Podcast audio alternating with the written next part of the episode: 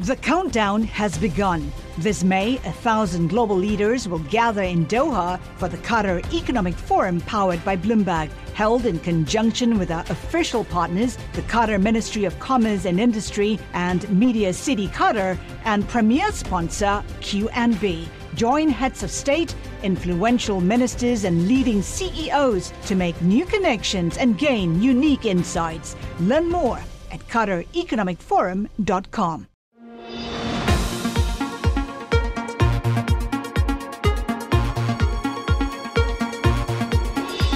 Welcome to What You Missed This Week. I'm Joe Weisenthal. This podcast has some of our favorite interviews from the Daily Market Close show that I co anchor along with Romaine Bostick and Caroline Hyde. What'd you miss? It's the perfect way to kick off your weekend. We've spent a lot of time talking about the various bottlenecks in the economy. Some areas like lumber seem to have cooled down a little bit, but this week we looked at one area that has shown no signs of getting better, and that's global shipping. A common industry measure of container rates between Hong Kong and Los Angeles has surged to its highest level in years, maybe ever. So we got some perspective from someone in the business and spoke with Anton Posner, CEO of the Mercury Group, and we asked Anton what his firm does and what the big challenges facing his clients are right now. Ah, thanks for having me on, Joe. We we uh, focus on the supply chain and logistics, global logistics for industrial commodities. So, steel, metals, uh, ores, uh, agricultural commodities, uh, moving them around the world for trading companies, producers, banks that are involved in uh, commodity trade. So, uh, supply chain management focus, right? Supply chain management focus, and they must be pulling their hair out, their clients at the moment. There's a great story on the terminal out of control shipping costs far up. One, one toy manufacturer in the UK called The Entertainer he said, In 40 years of toy retailing, I've never known such challenging conditions from the point of view of pricing. Now, he's having to like stop stocking a certain kind of teddy bear because it would double in price, Anton. How much are yeah. you seeing these prices go through the roof? Mm-hmm. Right. Yeah, Caroline, we're seeing uh, astronomical uh, jumps and daily, uh, just daily uh, fluctuations on what's uh, what's happening in the markets. Uh, if you look uh, look at our the focus on the types of commodities that we're moving, which are on the metals and raw material side, industrial commodities, we're seeing, uh, let's say, the ships that are carrying those those types of commodities, handysize bulk vessels, have tripled in cost for a oh. daily hire rate. So a few months ago, several months ago, a ship uh, that would carry steel from the Far East to the United States, for example, was uh, running at about $10,000 a day for a hire or leasing the ship essentially in layman's terms. Now we're seeing over $30,000 plus per day for those for those ships to take a ship on uh, on time charter on long-term lease. So of course that's filtering down to the per ton cost of freight that's uh, going into the aluminum, the copper, right, the the steel that uh, is going into the consumer goods that uh, people are buying. So we're seeing it on the shelves essentially. Right. So I mentioned in the intro that there are areas of supply chains, commodities, bottlenecks that have shown some signs of maybe easing a little bit. And it's not dramatic, mm-hmm. but maybe over the worst of it. It doesn't look like that. Mm-hmm. There are, is there any light at the end of the tunnel? Are there or what's it going to take to start to see that number uh, ease a little bit? Yeah, it's a, it's a good question, Joe. You know, the big big question right this week we saw China intervene on uh, on the copper side by releasing copper right, right. national stockpiles to try to ease pressure on commodity markets. It's going to until there is a a downward pressure on the commodity uh, commodity uh, pricing in the market overall, we're not going to see much happening on at least on the industrial, certainly on the industrial commodity uh, supply supply chain side, right? Retail focuses on container, you know, container ships, of course, energy commodities focus on the tanker markets, but but everything is uh, is heating is still hot right now. We saw a little downward pressure this week with China jumping in with some of the downward pressure on agricultural commodities. Uh, Fed's uh, comment uh, today on interest rates uh, certainly uh, helped, but when is the when is this going to end? Mm. Uh, good question. I'd like to know the answer to oh, that. Uh, I thought you too. were going to tell us. Uh, yeah, if I knew the answer to that, I'd be uh, I'd be buying uh, some uh, some future some yeah. interesting future contracts, futures contracts, derivatives right now. to that end, like, how are you trying to? hedge this out to a certain extent, Anton. Mm. What, what are you having to put in place to try and alleviate some of the yeah. pressures you're experiencing? Sure, Caroline, the, the, the, big thing is communication with our clients making sure that they're not stuck out there, uh, uh, not letting them execute trades and purchases without having the proper freight support at this point. So getting that point across to our clients is key to to to work in lockstep right now to make sure that if they're going to pull the trigger on a trade, if they're going to buy aluminum, they're going to make buy steel, they're going to pull the trigger on a sale of uh, iron or coal, uh, thermal coal or metallurgical, that we have that freight support to back up that trade before they make that particular before they make that particular trade. So communication, hammering home what's going on in these markets to our client base is just critical right now. So getting that communication out and making sure that they all know what's happening. Uh, infrastructure, Joe and I talked about on the podcast uh, last week, uh, uh is another big part of it. We're seeing strains all over the place, right? So understanding what's happening in the ports, understanding the constraints that we're seeing because of the infrastructure uh, infrastructure situation, uh, not just in North America, but throughout the globe, key also, right? What ports to avoid, where what parts of the inland river system in the United States to avoid, all key. You know, one thing that we've seen in some areas is this sort of like amplification effect, where if people are say, if companies are say worried about their ability to source semiconductors, then maybe right. they'll make even larger orders for down the road so that they feel like they can get some. There's like some uncertainty about supply. Does that mm-hmm. is that create an issue with booking freight down the road? It's like, you know what, I don't know what I'm going to need in September or October October, but I'm going to try and buy some space now because I'm, you know, I, I just want to get it. I want to make sure I can get on the ship, creating further logistical problems.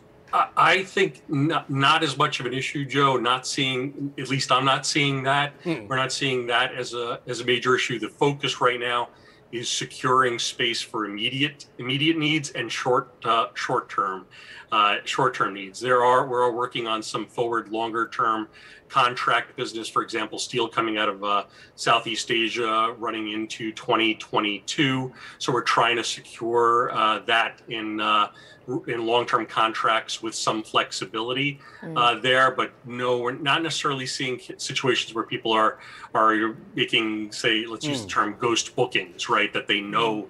or that they think is a good chance that they will not need. It's not really going to accomplish uh, much in, at least in the in the world of industrial commodities that we're dealing with. That's not. one other thing, it seems like you know how much are these sort of seemingly isolated incidents like the uh, blockage in the Suez, some mm. of the uh, outbreaks mm. that we've seen of COVID in some of the Chinese ports. How much do these sort of little idiosyncratic things at a time when the chain is already so stressed really compound and reverberate for several weeks after? Yeah, uh, yeah, good question. Uh, the Suez situation was was done in about a week uh, when they when they cleared the ship.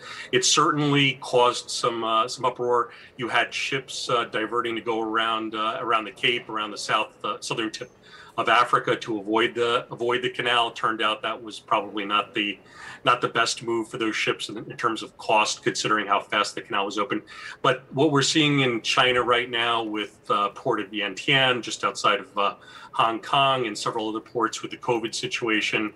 Uh, being, uh, uh, you know, having massive uh, delays, and now seeing container carriers avoid those ports. That's having some major disruptions. You you have a situation. There's already a backlog, as Tracy knows, right? What we what we right. dealt with on the on the teddy bear uh, example, uh, when you already had a situation where containers were getting left behind, now you have uh, ships just avoiding these ports altogether. So just really compounding the situation right. Uh, gr- greatly. There's a few good uh, pieces out uh, out in the media about uh, how many ships are sitting off at anchor at some of these ports. You could just oh, see yeah. them on marine traffic and so forth. So.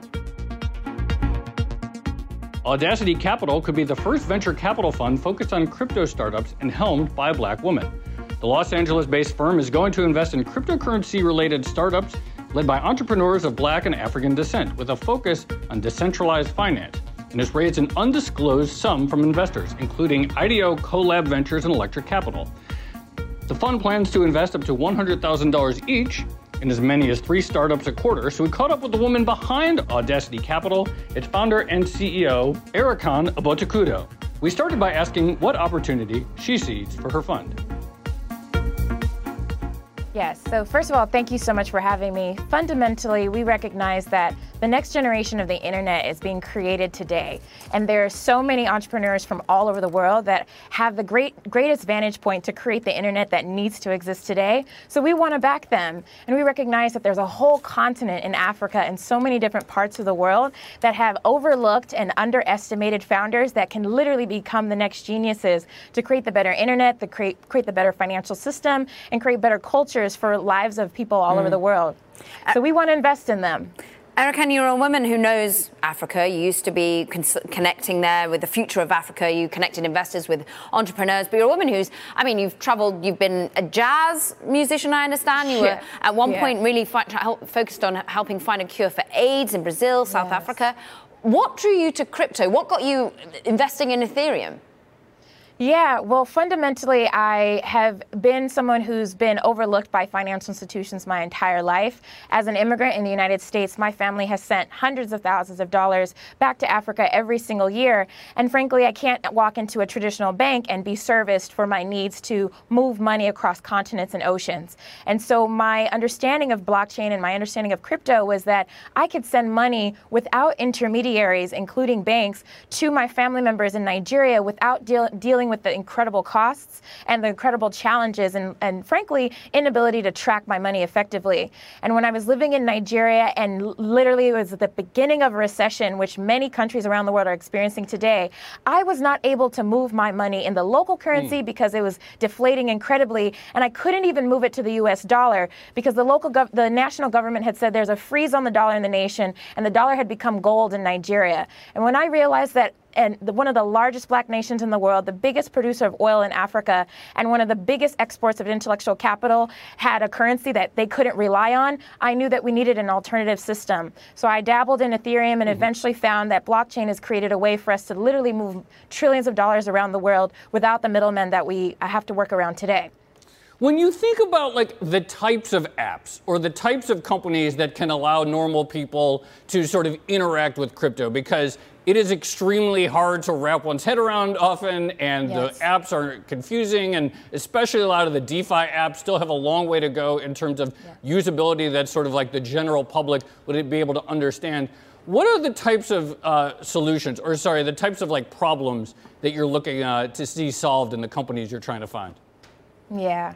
So fundamentally, things are challenging. You're so right about that. And guess what? It is the perfect time to now create the layer that is accessible, that is available and readily understandable by gen- the general mass public. So we're looking to invest in companies that recognize that the infrastructure can be as complicated as it is, but at the end of the day, we need to communicate and get as close to the 8 billion people on this planet. So not only people have the opportunity to build wealth, but they can do so in a way that they understand. So we're excited to invest in companies that are considered dApps, decentralized mm. apps, which are essentially layers on top of all of this funny sounding infrastructure that you all are hearing about today that essentially make you not even aware of what all of this technicality is and simply allow you to on ramp nicely and smoothly hmm. into this new internet with seamless efforts to build wealth and participate in new financial systems. So we're excited about those seamless um, apps and solutions that make uh, this infrastructure more accessible. And of course, focused on those that are being built by people of colour in particular, Erica. And I think what's what's so interesting when we are lucky enough on this show to interview, for example, basketball stars, some celebrities who are people of colour who've got into crypto, got into NFTs, for example, and are really powerfully uh, passionate about yeah. getting people of colour within it. They see an area that you don't need to be an accredited investor, that there are less blocks to actually getting in at an early stage to back these sorts of companies. How many people of colour are building at mm. the hmm. moment? To, how many companies are there opportunities to put these $100,000 checks to work in? Yeah, well, fundamentally, since you all did such a great job in breaking the story, we've had incredible inbound. And right now, there's a wonderful community called Crypto for Black Economic Empowerment, which includes 150 crypto all stars from across 20 countries. And right there alone, there's about 70 companies that are worth ma- making a solid investment today that are seeking some of the largest amounts of capital um, in the space right now. So, right now, we recognize that there's easily 100 companies that we can look to invest in, we want to make one to three a quarter. And frankly, with the visibility and representation matters so much, with so many more people now being able to see, wow, I can do that. I can raise $10 million and build something that has a $15 billion market cap in four years. I want to go and do that as well. So we also recognize that this fund is really going to signal to so many black and brown people from all over the world that they can be the leaders in the new internet and that we can be a check that is the first one to go into them and say, we believe in you and we validate your genius. Well, Erikan, I'm so pleased that Olga, our colleague over in Bloomberg News, broke this story, brought you to our thank attention, so and much. we want to thank you so much for coming on on your birthday. You. Go out hey, there, celebrate woo-woo! it. It's my 30th, y'all. Yeah, 30, amazing. Collaborate for a greener future at the Bloomberg Green Festival, a groundbreaking celebration of the thinkers, doers, and innovators leading the way. From design and culture to technology, science, and entertainment. Hear from inspirational speakers and immerse yourself in climate solutions. July 10th through 13th in Seattle. Title sponsor Amazon. Official airline Alaska Airlines. Get 20% off using promo code radio20 at bloomberglive.com slash green festival.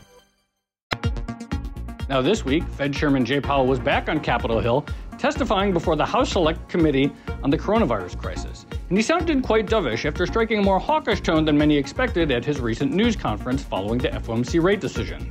The dollar fell on his comments, and we got reaction from Win Thin, the global head of currency strategy at Brown Brothers Harriman.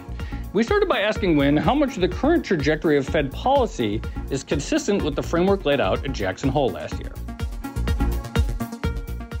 To me, it's entirely consistent. I know there's been some confusion amongst the, the media and the market, but you know, to me, uh, it's prudent if you're going barreling down um, an unknown highway at, at, full speed and you come up on a curve. I think most drivers who are prudent would probably take the foot off the gas a little bit. And it's a simple analogy, but that's the way I view uh, this tapering talk. We're emerging from a pandemic. You know, we think that there's no you know wage pressures and what have you, but as Mr. Powell said, the inflation's been much higher than expected, and it could be more persistent. So to me, I think it's prudent for the Fed officials to at least say, "Look, we're talking about talking about tapering." And you know, as Mr. Bullard confirmed earlier this week, uh, Mr. Powell has opened those discussions. Um, you know, people focusing on the August uh, Jackson Hole, maybe the September FOMC, but you know, make no mistake that we are at an inflection point. Um, you can look around the world, go down the checklist, but uh, global liquidity is is uh, has reached an inflection point. I think that's something that markets are, are not quite um, taking into account yet. Okay, where then goes the great US dollar? Does it push higher? And the fact that we're expecting some sort of rate hikes mm. sooner than expected, even if it's a couple of years off, or does it go lower because, well, yields, you know, we start to see it all being priced in and we worry more about a deficit? So uh, obviously, uh, economists such as myself try and look at you know historic examples. Unfortunately, right now we only have a sample size of one, and that's hmm. from the great financial crisis. Um, the Fed was the first to aggressively go to zero rates, QE, and the dollar typically suffered. Um, it's sort of in that early part. We saw that in, during the pandemic this past year, but it's sort of first in, first out. The Fed was also set the groundwork for a really a, a rip roaring econ- uh, recovery for the U.S. economy back uh, in 2009, 2010 um, we started talking about tapering, that the U.S. economy outperformed, and the dollar started to get some traction. So again, you know, it's not much of a sample to go on, but it's the best we've got. And I, I sort of see this roadmap being played out. The Fed has a similar sort of roadmap for tapering and eventually hiking rates. Obviously, timing is open to question, but you know, you know, the sort of the playbook and the roadmap are out there. Um, the t- pandemic obviously is something we've never ever had to deal with uh, in terms of policy and, and right. what have you. But Mr. Powell has done, a, you know, to me, a terrific job um, you know, navigating these, these, things. But again, I, I think prudence t- says that you know we shouldn't go full speed ahead when, when we're going into a very a sort of unknown um, territory. So the one sort of risk, and the one thing that Powell in his press conference last week did express some possible anxiety over, not uh, though not too much, is could this period of elevated inflation now could it last longer? Could it could transitory inflation turn into more uh, elevated, sustained inflation, maybe inflation expectations become unanchored. Do you see anything out there, either in the data itself or surveys or anything else, that uh, causes you to be concerned that this will be something other than sort of inflation related to the reopening? Yes, no, that's a great question. Um, you know, to me, I have more questions than answers these days. Mm-hmm. I mean, I really, but I have to ask the right questions. And to me, the, the question I think that's the million dollar question is what's going on in the labor market? Mm. You know, we've had this sort of anecdotal evidence that oh, people staying home um, because of enhanced benefits. But the San Francisco Fed did a study uh, last month that suggests about one in 28 are, are, are sort of doing this. So it's a very small amount uh, uh that, that, that you know that are sort of in this sort of thematic. Um, oh, we're staying home because we're being paid to stay home. It's it's you know we're hearing all sorts of uh, shortage of labor. Um, people who are not going to, into low wage uh, industries leaving, moving up. So to me, there's there is some potential wage pressure. I'm, again, I'm not an inflationista by any stretch, but there's so much unknown. To me, the labor market is the key. The, we, you know, economists all recognize that um, really the, the linchpin to higher inflation is higher wage inflation. Um, you know, and so that's that's the, to me the, the biggest question. We won't know. We won't know this for several months, and that that is really to me, I think, what is, you know, I think it's sort of risky for markets that we, we sort of have, have, bought into this uh, narrative that Fed it's, it's temporary, it's bottlenecks. But as you point out, Joe, it, it's you know what's transitory? It's three months, six months, nine months. You can you can make a case for again, as Mr. Powell did, that this could go on for, for longer than expected. And I would say the bond market's been incredibly patient, you know, with 10 year 150 when we've got core PCE up 3.4%, possibly on Friday. Um, so, so many moving parts. Right. But if I had to say anything, you know, the risks to me are more inflationary than deflationary at this point. And does that go worldwide, given this is so much about people being able to come out, pent up demand. I understand, of course, the rollout of the vaccine isn't similar everywhere. We don't see certain countries getting back online as quickly as perhaps we'd anticipated, but it does feel like inflation is something the Bank of England, for example, is having to tackle too. Where else do we see these narratives playing out? So, you know, it's really great you mentioned that, Caroline. It, you know, I look at the central banks around the world, I really see divergence. The countries that went into this pandemic strong are the central banks that are actually talking about or thinking about or have already removed um, accommodation. That would be the Bank of Canada, they've already tapered. Uh, RBA is probably next. The Fed is talking about it. Norges Bank is, has flagged a hike, uh, rate hike, so has the RBNZ. All those economies were doing well before the pandemic and the sort of first, you know, sort of recover. Bank of Japan, ECB, SNB, Swiss National Bank, uh, the Swedish Riksbank, they were all battling deflation going into the pandemic. And as a result, they, they sort of entered this um, period in a very weakened state. And so those central banks are, are nowhere near removing accommodation. So this divergence, I think, is going to become clearer and clearer, um, you know, as, as we sort of move through this year, the second half this year. Um, but, you know, it's all being driven by underlying economic fundamentals. Um, those that have mm. good, strong growth, I think those currencies will outperform bank, like you mentioned, Bank of England. Um, you know, the, they were the first to sort of get this vaccine rollout really going. And the, the numbers out of the UK are, are blockbuster. Um, so really, again, it's sort of you know, sort of the haves and have-nots. We've got to sort of keep an eye on on how these things go. Collaborate for a greener future at the Bloomberg Green Festival, a groundbreaking celebration of the thinkers, doers, and innovators leading the way. From design and culture to technology, science, and entertainment. Hear from inspirational speakers and immerse yourself in climate solutions. July 10th through 13th in Seattle. Title sponsor Amazon. Official airline Alaska Airlines. Get 20% off using promo code Radio20 at BloombergLive.com slash Green Festival. And we're getting a bit of a buyer strike in the housing market. Data showing that sales of new homes dropped unexpectedly in May, with high prices continuing to weigh on affordability and builders rushing to replenish inventory. This is coming as rents continue to rise as well. We got some perspective from Alan Detmeister, economist at UBS. We started by asking Alan if we should be expecting a surge in rent inflation later this year. To some extent, yes. We've been seeing some very strong increases in rents for new listings. So, private sector data from Apartment List, Zillow, Yardi Matrix, CoreLogic Single Family Rent Index, those have moved up very strongly in recent months. They were a little weak early in the in the pandemic, but they have moved up very strongly in the last few months. And those take some time to get into the CPI basket. Usually, on average, you know, uh, six to 12 months before those get into the CPI basket because the CPI is not looking at new rent, rents for new leases. They're looking at the average stock of rent being paid, and they take a six month moving average. Okay, Alan, I have to say, anecdotally, I feel it. I've just been looking for a new apartment and I was thinking I would catch some sort of uh, deal and I had significantly missed it by several months, I understand. The whole world suddenly wanted to come back to New York City and prices had driven higher. Is this the case, though, for for everywhere at the moment. We certainly feel it in certain hubs as, as people bring back to work and the office space. But is this a, a purely New York kind of dynamic, or where is it happening in the rest of the US? The monthly increases have been the strongest in, in New York and some of these areas where we've seen uh, the early weakness New York, Boston, San Francisco, and in the inner cities, not in the further out areas. The further out areas did see some big, strong increases and um, earlier in the pandemic, but the most recent monthly ones have been more in the inner city areas over the last 12 months, though, you see it more kind of in some of the areas that weren't affected earlier in the pandemic. Say Phoenix has had some large increases over the last 12 months, but not as much in the last couple.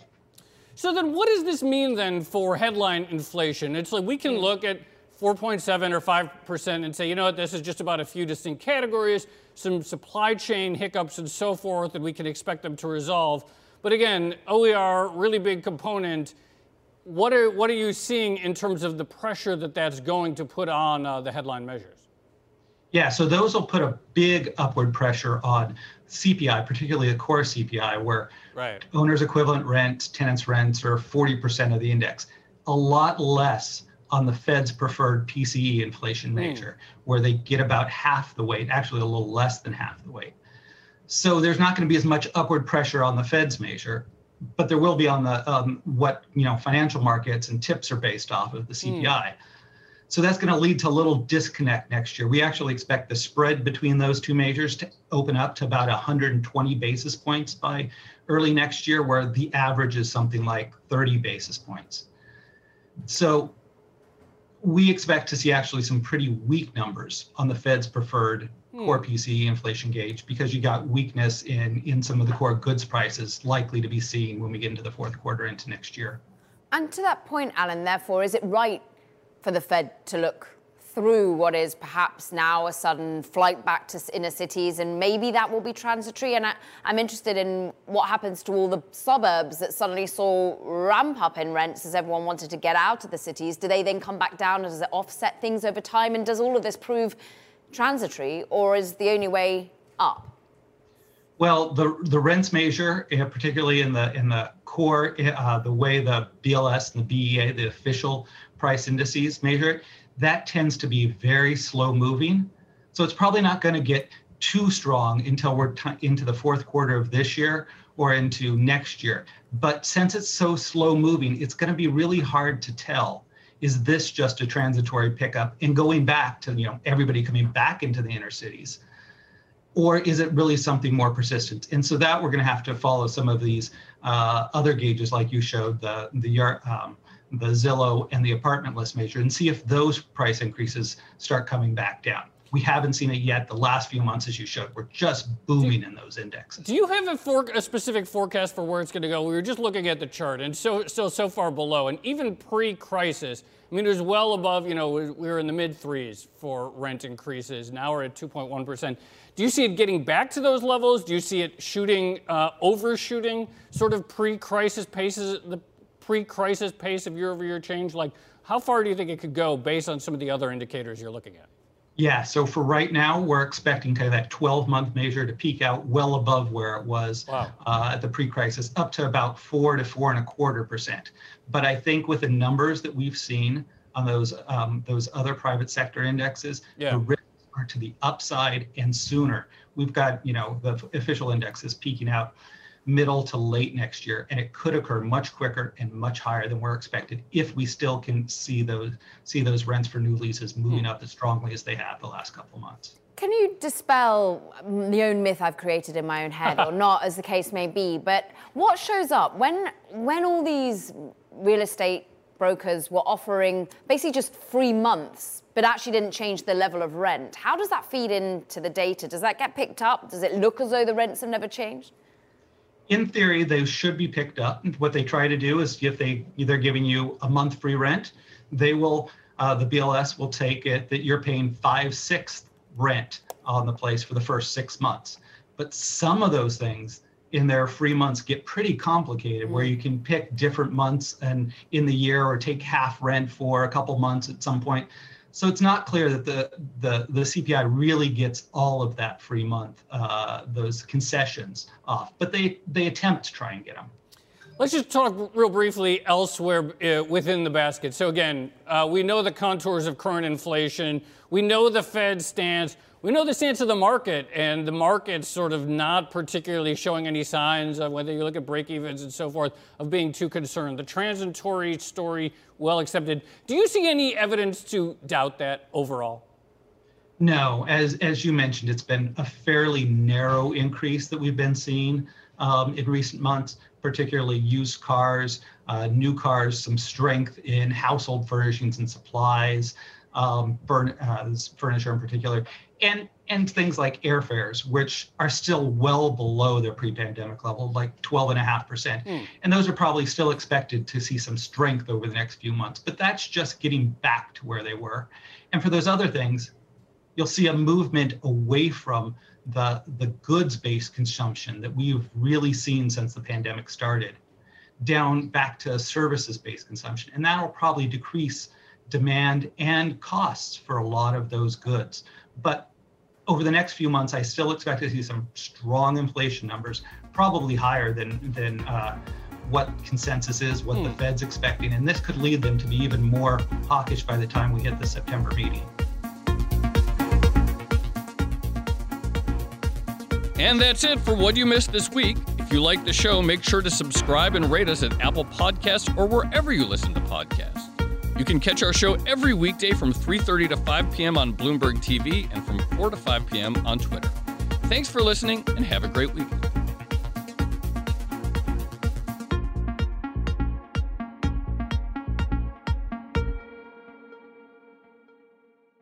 The countdown has begun. This May, a thousand global leaders will gather in Doha for the Qatar Economic Forum powered by Bloomberg, held in conjunction with our official partners, the Qatar Ministry of Commerce and Industry and Media City Qatar, and premier sponsor QNB. Join heads of state, influential ministers, and leading CEOs to make new connections and gain unique insights. Learn more at QatarEconomicForum.com.